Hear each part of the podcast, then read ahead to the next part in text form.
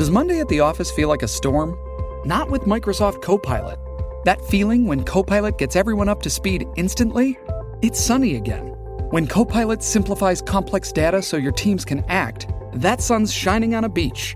And when Copilot uncovers hidden insights, you're on that beach with your people and you find buried treasure. That's Microsoft Copilot. Learn more at Microsoft.com/slash AI for all. Stop punishing yourself with bland, chalky protein shakes and fuel your fitness with the best protein in the game at GNC. We've got the hottest brands and flavors that legit taste like cookies, your favorite cereal, indulgent desserts, and more. It's on at GNC. Storie Libere presenta 11 gennaio 2023, io sono Alessandro Luna e queste sono le notizie del giorno.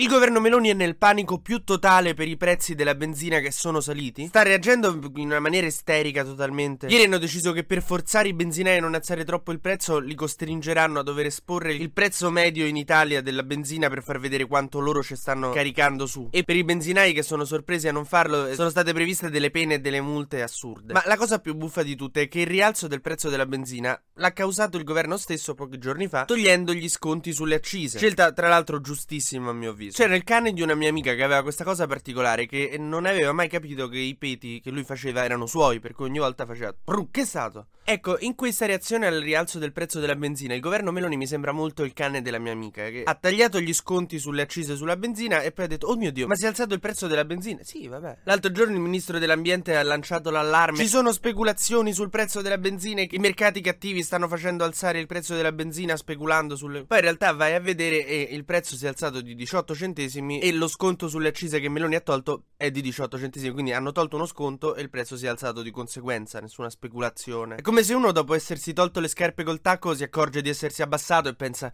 dannati poteri forti.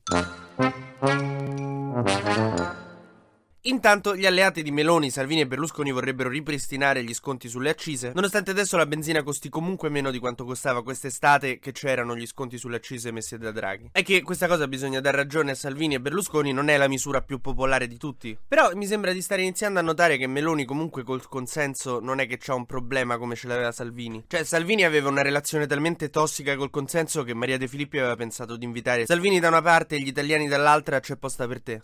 Thank you.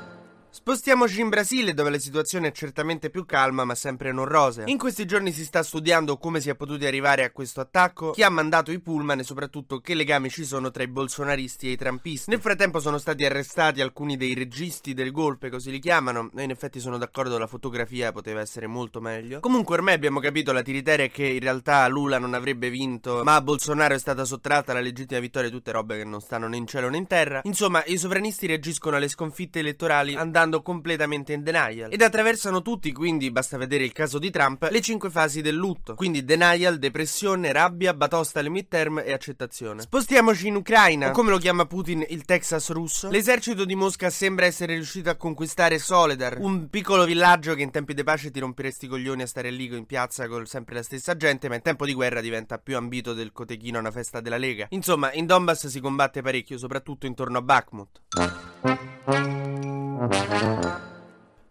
Francesco e Giorgia Meloni si sono incontrati ieri in Vaticano ed è partita l'operazione per fare pace con il Papa.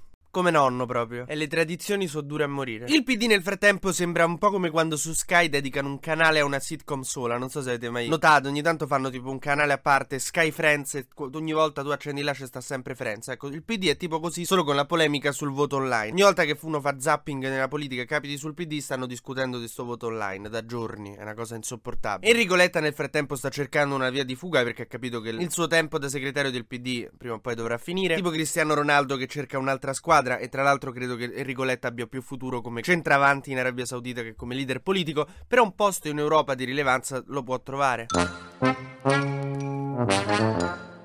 Mentre chiudiamo con una nota semiseria, eh, anche se c'è sempre Salvini di mezzo, quindi po- quanto può essere serio. Però c'è questa polemica sui 30 all'ora a Milano. Sala ha deciso che entro il 2024 Milano dovrà diventare una città in cui le macchine non superano i 30 all'ora e Salvini l'ha criticato tantissimo. Nonostante veramente pochissime settimane fa tutta la politica, quando il figlio di una collega era morto, investito da un'auto che sbandava sulla Colombo a Roma, avevano tutti espresso una grande solidarietà, mai più, non deve più succedere. E i 30 all'ora effettivamente fanno ridurre gli incidenti stradali e i morti sulla strada. Cioè, sai quando uno dice le parole devono seguire i fatti, no? Io sono il primo che se mettessero il limite ai 30 mi roderebbe un sacco perché a parte che a Roma per andare dal tabaccaio ci metterei mezz'ora a 30 all'ora. Però a volte delle scelte impopolari sono giuste, questa è una di quelle secondo me.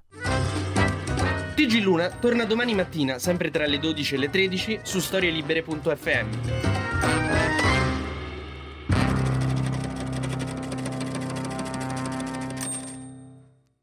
Una produzione storielibere.fm di Gianandrea Cerone e Rossana De Michele. Coordinamento editoriale Guido Guenci.